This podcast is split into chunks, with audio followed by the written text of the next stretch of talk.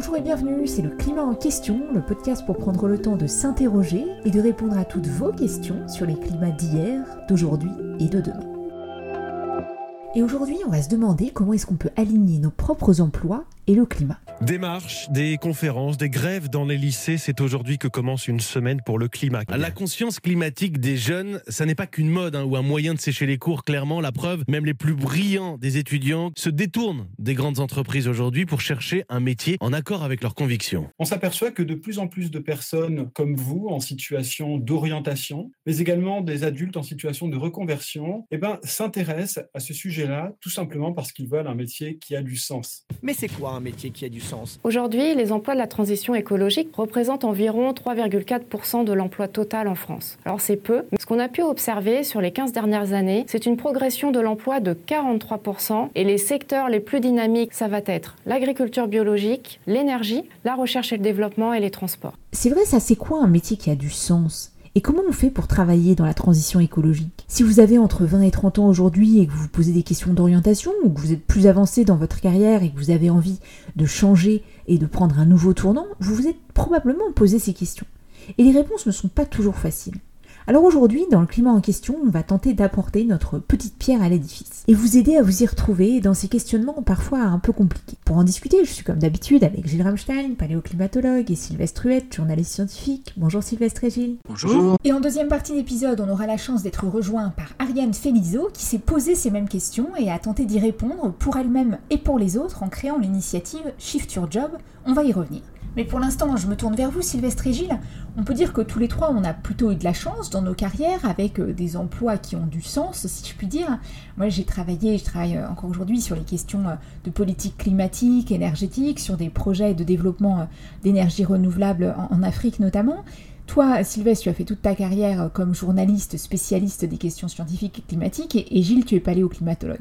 Alors, commençons avec toi, Sylvestre. Qu'est-ce qui était là d'abord? C'était l'envie de travailler sur le climat ou l'envie d'être journaliste? J'ai démarré ma carrière professionnelle en 1983, mais à ce moment-là sans m'occuper particulièrement d'un domaine ou un autre de l'information. Mais il se trouve que je me suis spécialisé en sciences et de manière définitive en 1986. Donc c'est cette spécialisation vers les sciences qui m'a conduit à traiter du changement climatique et et des sciences du climat. D'accord, donc journaliste d'abord et les questions climat sont venues un peu après. Et est-ce que tu dirais que pour toi c'était important, ça a contribué à donner encore plus de sens à ta carrière? Mais comment ça te vient quand même cet intérêt euh, pour les questions climatiques? Alors le problème du changement climatique m'accompagne depuis très longtemps puisque la première fois que j'ai utilisé ce terme dans un article remonte à 1987, donc un an avant la création du, GIEC. Et depuis, euh, j'ai écrit euh, plusieurs centaines euh, d'articles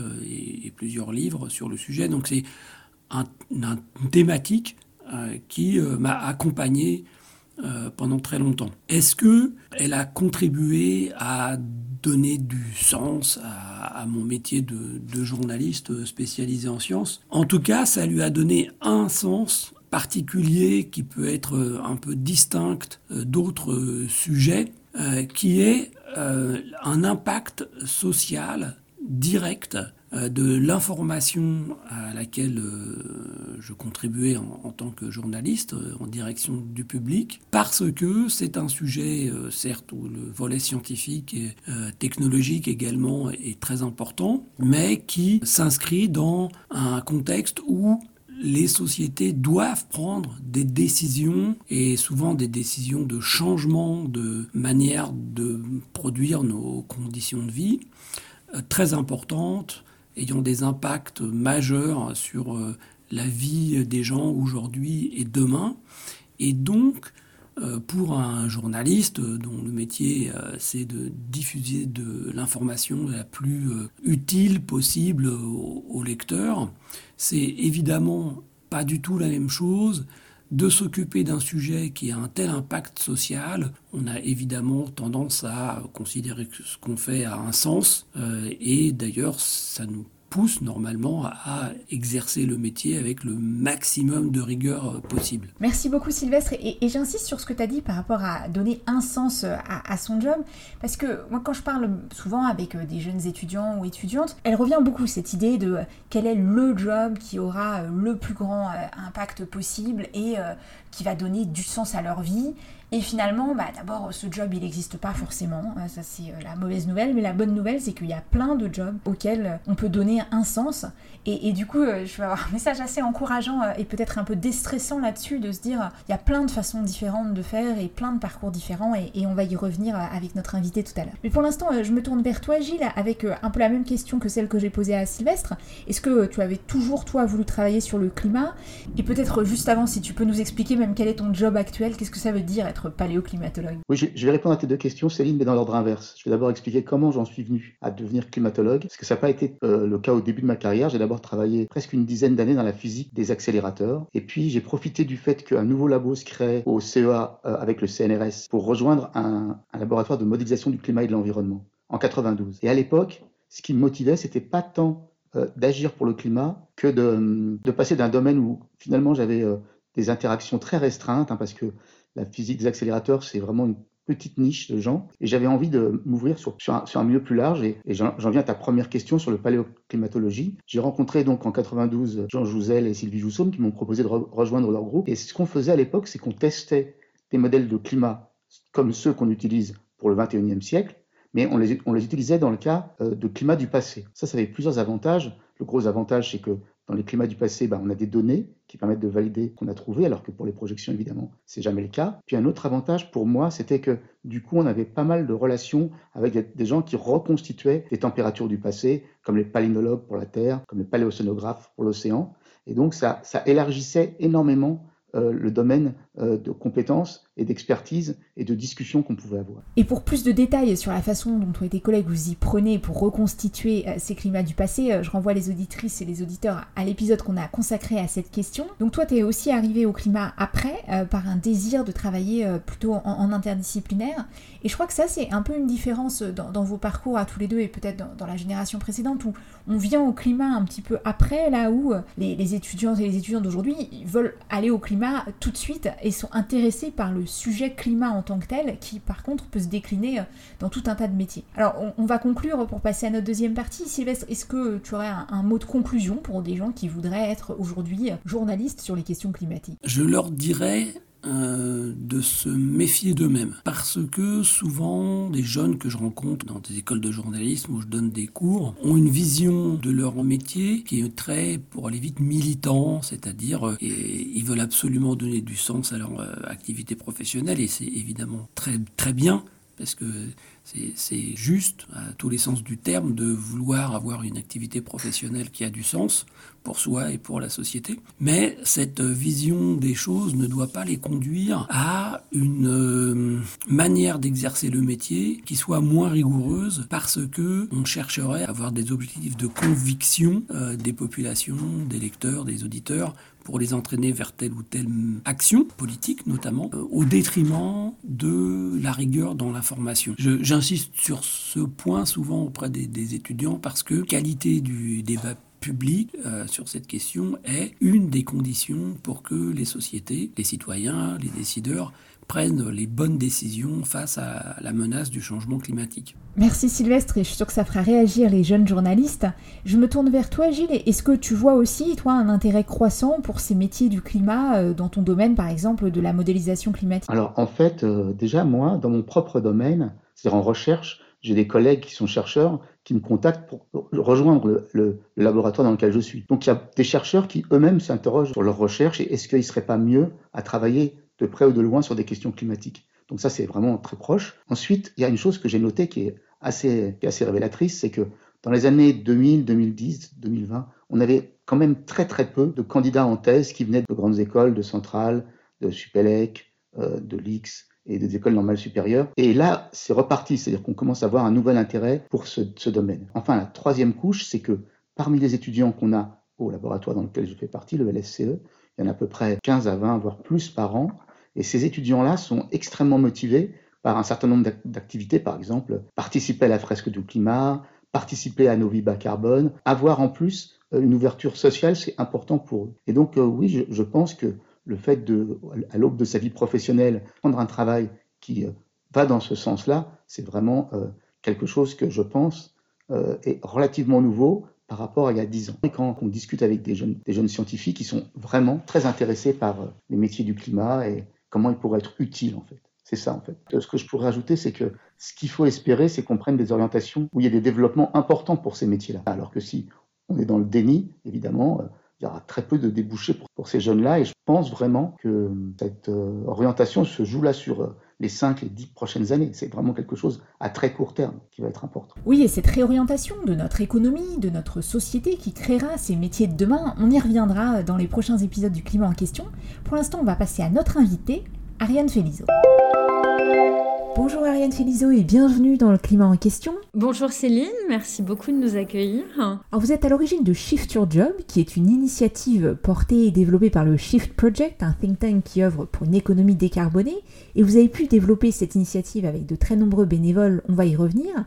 Mais déjà expliquez-nous, qu'est-ce que c'est Shift Your Job? Shift Your Job, c'est un site web, shiftyourjob.org, qui a pour mission de réconcilier euh, emploi D'où le nom en anglais Shift Your Job, mais si on devait le traduire, ce serait euh, changer, euh, transformer son emploi. À ce titre, il référence en fait euh, aujourd'hui plus de 1500 entreprises et organisations contribuant à la transition carbone et classées au sein de 12 secteurs d'activité 300 sous-secteurs et accompagnés de contenu éditorial pour mieux comprendre l'impact, les enjeux, les leviers de chaque secteur euh, d'activité. Cet exercice de cartographie ou de catalogue est déjà en soi très utile parce que c'est pas forcément facile de voir où sont ces métiers de la transition.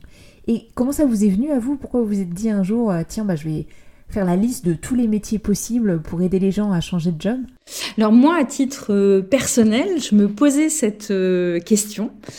où travailler pour contribuer à la transition carbone et avoir un impact euh, sur le climat. Pour moi, c'était une question d'autant plus épineuse que je ne suis pas ingénieur euh, climat. Et je me suis aperçue que euh, cette réflexion, elle était partagée par de nombreux autres shifters et shifteuses, donc des gens comme moi qui sont engagés, qui essayent au quotidien d'aligner leur mode de vie avec les enjeux de la transition qui essayent de euh, s'investir pour, entre guillemets, lancer ou initier une dynamique euh, sociale, une prise de conscience. Et puis, euh, in fine, force est de constater qu'on passe cinq jours sur sept à travailler et que bah, si, ces, si ces cinq journées-là sont vont pas dans le bon sens. Si euh, pendant ce temps-là, on, manie plus euh, le lance-flamme que, l'extincteur, entre guillemets, forcément, ça, ça, pose, ça pose question et on est tout de suite pris dans une forme de, conflit euh, schizophrénique où on essaye le soir et le week-end, entre guillemets, de gommer ce qu'on a pu faire euh, pendant la journée. Et donc pour réconcilier cette énergie, ce temps passé dans nos emplois avec nos convictions, vous avez développé cette plateforme.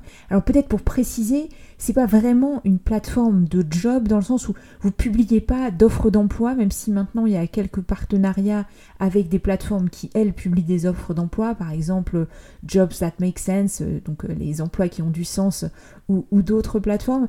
Vous c'est avant tout une plateforme qui liste les institutions de la transition énergétique. C'est comme ça qu'on pourrait le dire On ne référence pas en fait euh, d'offres d'emploi, on référence euh, des organisations, donc entreprises, associations, euh, acteurs publics, qui selon nous contribuent à la transition carbone. On s'inscrit pas comme un énième en fait entre guillemets job boards, mais c'est charge à chacun derrière d'approcher en fait ces organisations et de se renseigner sur euh, les possibilités qu'elles peuvent euh, proposer, notamment en termes d'emploi. Alors justement, est-ce que vous pouvez nous donner quelques exemples concrets d'entreprises ou d'institutions euh, qui sont dans votre liste?